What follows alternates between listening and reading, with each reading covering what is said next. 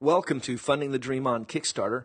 I'm Richard Bliss, the host. You're listening to episode 152. We're cranking them out. They're coming one after another, fast and furious. Thanks for listening. Thanks for being part of the show. The doom that came to Atlantic City. I know you've heard of it. And if you haven't, you need to go look it up. It has been the talk of the Kickstarter community, crowdfunding community as well.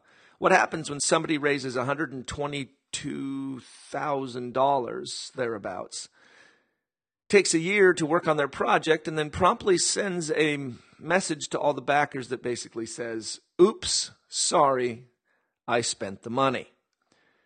Uh, not quite that simplistic, but pretty darn close. Um, Eric uh, created his project, wanted to put together his game. wasn't his game. He uh, licensed the game from a, a, a designer who uh, has been on many different, uh, has been published by many different uh, publishers, and uh, had the backers raise the money, and um, tended to mismanage that money just a little bit. Now, the question, we're not going to talk about it extensively on this show, but I wanted to bring it up because I've been asked over and over and over again is this the, the tipping point? Is this the indication of how Kickstarter is screwed up? Is this the indication of how people can be defrauded of their money?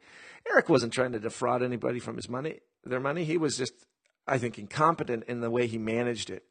Um, and no, this isn't it. This isn't causing you to suddenly not want to back Kickstarter, particularly in the board game space where the backers have become very sophisticated and kind of start to sniff out these ones that tend to uh, cause problems. And also, you're out 50 bucks or $100 that you spent a year ago. Yeah, the guy walked away with $122,000 that he spent on rent and and uh, video game consoles, and a whole wide variety of things that he shared with people that he probably should not have even mentioned. But it doesn't necessarily mean that the whole philosophy, the whole process is flawed. It just means we have to be careful. And so, uh, no, it's not. It's not going away. It's it's not destroyed the Kickstarter community, and uh, also then to um, the folks who stepped up and picked it up. So all those backers were out the game until Cryptozoic decided to step up and actually honor the pledges that were made. They're going to cover the game. So the backers are still going to end up with a game. Uh, Eric is probably not going to be successful doing another Kickstarter project anytime soon, but uh, no, it's not a, hairbringer of doom that the Kickstarter process is broken. So I just wanted to address that. Let's go ahead and talk to our guest. My guest today is someone who has you know, I've been doing this a long time. This is like episode 150 something. And I should know what I'm doing, but this is our third or fourth try. Victoria and I, I keep forgetting to hit the record button. So this time, the show's recording. I've invited Victoria on the show. We're going to spend some time, and I'm thrilled to have her. Victoria, thanks for joining me on the show. Thank you, Richard. And they say the second or third time around, it's always better. So. It is always better. This is our third hope. third time around that I forgot to hit the record button. Let me tell my listeners, Victoria and her friend Alice have a Kickstarter project that's on Kickstarter right now called Landing Mr. Right. It is a board game. Well, Victoria, why don't you tell our listeners what is your what's your project all about? Well, our project is called Landing Mr. Right, and it's a dating experience for sophisticated single women. Also, we played with married women and gay men as well, um, where you roll the die, pick your guy, and share your story. And it came out of the experiences that we ourselves had had throughout our dating careers. Um, one night, uh, Alice had a horrible date and related to me and we had been writing a blog and thinking about going and creating a book and then we said no let's let's do a game. And we said let's see if we can put this on paper. So the next day we met at starbucks and that was the first of what would become a two year project and we laid out the game paper and pencil and we had other games along with us and um it just came organically and within maybe 10 hours we devised what would become um, the first real prototype for the game. And today, it's really not that different. We've tested it and played it with over 500 women from Miami uh, to New York um, and also others. And we feel like we're at the point where it's ready to go and we've met with um, experts in the toy industry as well who gave us great initial advice and that was to make it simple. We've heard mostly along the journey that while women are enjoying going on these different dates with these six characters we've created and they are blue blood, CEO, rock star, regular guy, techno geek, and triathlete that they learn more about themselves as well as the guys they've been dating, and we kind of call it risk-free dating, which translates to landing Mr. Right being therapy in a box. Yeah, I like that therapy in a box. You took a terrible experience and said, "You know what? This thing was so bad. Let's make a board game so we can keep we can figure out what we did wrong." Is that kind of how you approach that? Um, yes, and also to share the good and the bad dates, combining the different characteristics of all these different men. Um, and it's interesting, along our journey to landing Mr. Right, we've seen that in terms of the game, you can go further away from landing Mr. Right, the space on the board, or closer to by the dates you take. The same thing happens in life. So you can have a great date with someone and end up in a in a wonderful position um, and closer to your goal, or uh, likewise, it might be something where, let's say, you pick a card and it's a date with the CEO, and it might say something like, "He takes you to Paris on his private plane." He spends it with the computer, you spend it with the pilot, move to French kiss. But then when you're at French Kiss, you, which is a destination on the board, you're sharing your experience with your girlfriends, you're drinking wine, and the question might be something that's really provocative, like who was the first man you French kissed and is he now a friend on Facebook? And that's when the fun really begins and you make all these discoveries. And for women, what we've learned in playing the game, you are discovering more and more about yourself and your girlfriends, and that's the important thing to women in playing a game. Whereas with men, we get asked, how do you win? And which character am I? Yeah, I gotta admit, I'm looking this over. I'm looking at uh, what character. I'm a guy. What character am I? I'm looking at your uh, your Kickstarter. I'm thinking. Uh, I think I'm the techno geek. Now I don't know what that means, but I'm thinking that's that's me. But uh, I think you're a combination of techno geek and now that I know you a little better, techno geek CEO and regular guy because you have so many beautiful daughters. That would be it. Uh, there you go. Uh, that's that's flattering. Uh, now this is fun because this isn't the type of thing. Not many t- times do you just wake up one day and say, you know what, I think I'll make a board game. Right? I think I'll make true. and then, and if I we talked, you actually so most of my listeners, just so you know, um, are gamers. This is this podcast started out a couple of years ago, really focused around Kickstarter and gaming, uh, board gamers. But most of them are hardcore. We call alpha gamers. That you know, and you talked about the male male gamers who conflict oriented games. How do I win? And women oftentimes are drawn into how do I play? How do I enjoy it? How do I have strategy? How do I you know, how do I think in this game? And and men just aren't driven that way. Most of the time, it's just how do I kill the other guy. Um, but you had something unique. You got some coverage on Board Game Geek. Yes, actually we did. Um, I sent a proposal just, you know, it was a pitch just asking whether he might write a little story about us because we were covered in the toy book. We were honored to be there um, as well as uh, some new, a new article that's going to come out um, in Adventure Pub. And so for us, I thought, well, maybe we could try it. And, and I pitched Techno Geek, and um, he actually wrote back saying, "We have hardcore gamers." Um, but let me put it out there to them and, and, you know, let me make a mention of landing Mr. Right. So it was all in the way the pitch was, was structured. Um, and that has gotten us some great publicity. Um, we've been on TV in South Florida, interviewed even before the game is produced, um, and the message was go on Kickstarter and pre-order the game. But you've had a challenge because now, first of all, you got a couple of things here. One is before we talk about the challenge, um, my listeners are like, "Whoa, TV! How can I get on TV?" And what kind of advice would you give them about uh, that, uh, pursuing that kind of angle? Um, Well, first and foremost, you have to have a great pitch, and our background is actually marketing and and PR. So you have to be able to get to the right people, and your message has to resonate with them. Um, so we were able to do that. Um, it's not an easy thing, and I don't recommend um, hiring someone to do that.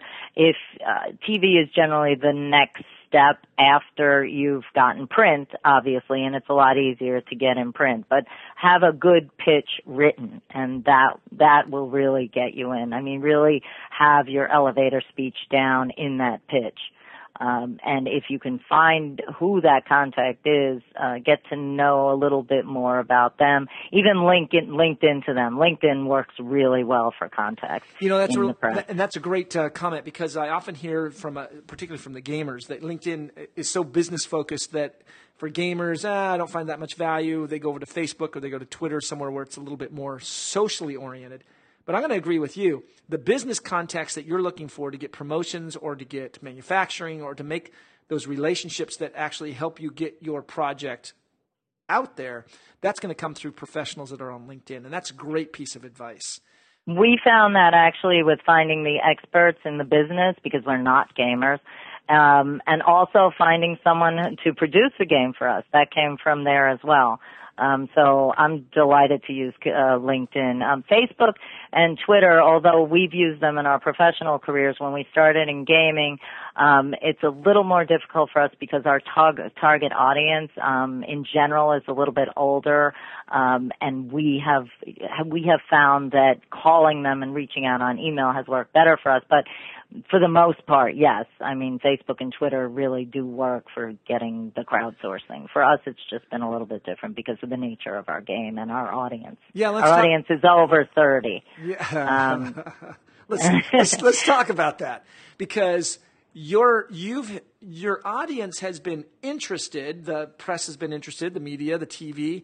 Yet the challenge you have is is that the nature of crowdfunding and Kickstarter is kind of so new that it appears that you're having a I think you were telling me you're having a challenge just getting people past the mechanics of of giving.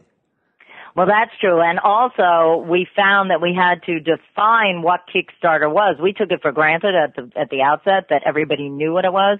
Trust me, you would think they do, but they don't. Um, so you really have to define that Kickstarter is a creative platform for funding your project. Um, and, and we've really had to reiterate that. And then at our different fundraisers, we've had the challenge where people just want to write you a check. So it's best to have your, your laptop or your iPad there to be able to take them through the process yourself.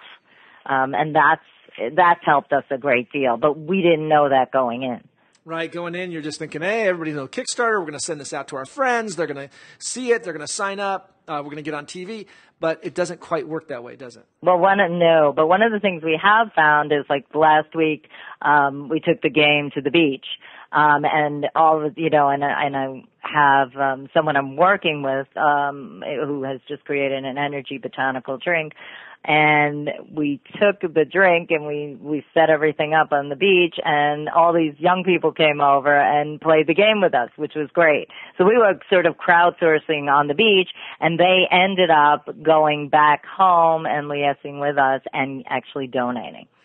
And that's uh, that's a great that's a great thing because oftentimes when it comes to games the summer is con season. Uh, game conventions all over the country. Uh, gen con just ended uh, you've got Dragon Con that's down in Atlanta that's about to start, Worldcon. You've got these cons, and oftentimes game designers will take their games to these conventions.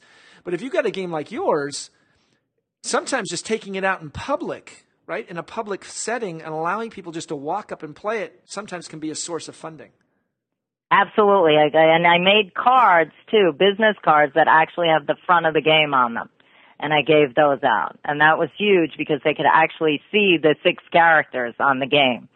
And it was great icebreakers uh, for us. Uh, but go ahead. Go, speaking of those characters, uh, you did something kind of slightly because you're not a graphic designer, right? You don't. No, no, we're we're writers, um, but we're not designers. And so what we did was we took to Elance and we found a uh, a graphic artist who lived in Bulgaria. So we have hysterical stories because she didn't really speak English, um, but she was terrific. Um, we saved a lot of money doing it that way, uh, but it was a bit time consuming because we had to keep translating how we would want the characters to look and how they would be dressed. So the first incarnation of the Blue Blood, he had elfin type Bulgarian shoes on, and we had to refer everyone to uh, the Ferragamo site. The Ferragamo for men's, for men's shoes. Now, let's just we just made an assumption, and we're going to back up just a little bit. We're going to assume that everybody knows what Elance is. Okay. And, and, they, and they don't. Um, so just, let me just talk to the audience real quick. Elance, uh, for those of you who are listening that don't know, elance.com is a site where you can go out and find skilled, capable people who are willing to do projects for a fee. So you put your project up there. In your case, uh, Victoria, you put up that you needed some graphic design or artistic work for this game, right? Right. And then what people do is that they will bid on their willingness to do that project. I used Elance to do some editing for my business book that's on Amazon. I needed an editor, so I put it up there, and uh, people bid on it. And like you said, they'll bid from all over the world, and then you get to pick, and it's a rating system, it's a proxy payment. You pay Elance, Elance holds the money until both parties are satisfied, and then they release the funds to the uh, to the the person who did the work. So if you haven't used Elance, for this is what I recommend to my audience. Now, I know many of you have games that you're des- developing. Go use Elance to write and test your rules. Quit doing it yourself. It would be a great place to go find editors and writers who are willing to write your rules, edit your rules, and uh, make sure they're clear and concise. So, and it's only uh, you probably just paid barely any money, like a couple hundred dollars, maybe maybe a thousand dollars, right, Victoria? That was it, a couple hundred dollars, and it was well worth it.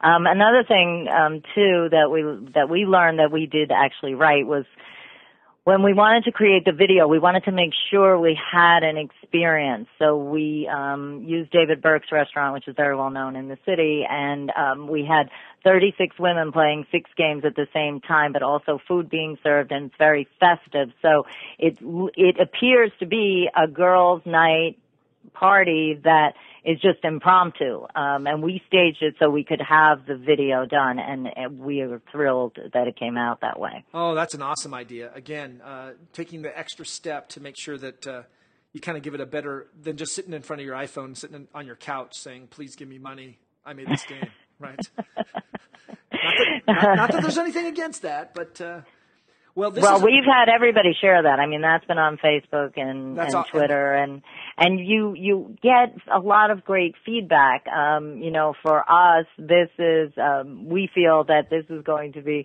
the next great thing for single women in New York after the Cosmo and Sex in the City. Um, so we are at the point now where we're saying it's a mystery date for the grown-up girl. And that's awesome, awesome. You've identified your demographic. You, are going after it. So if uh, the Kickstarter project is going to end soon, so um, if they if they don't get to the Kickstarter project in time, where can they find the project? Okay, they can go to our website and they'll be able to purchase the game there. It's www.landingmrright.com. That's awesome. That's awesome. And we also have a blog and we'll be sharing stories and um, hopefully we will be releasing around uh, the holidays. That's our plan. Well, that'd be great. I just want to say thank you so much for taking the time, even though it took us three tries. and thank you for this opportunity. It's priceless. It is. We've had a lot of fun. I want to uh, thank Victoria. She's been a great sport as we've uh, muddled through my technical challenges today.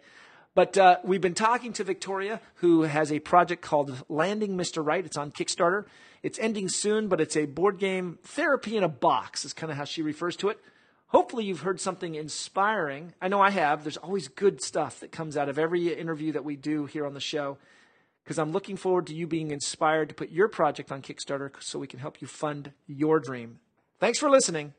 Take care.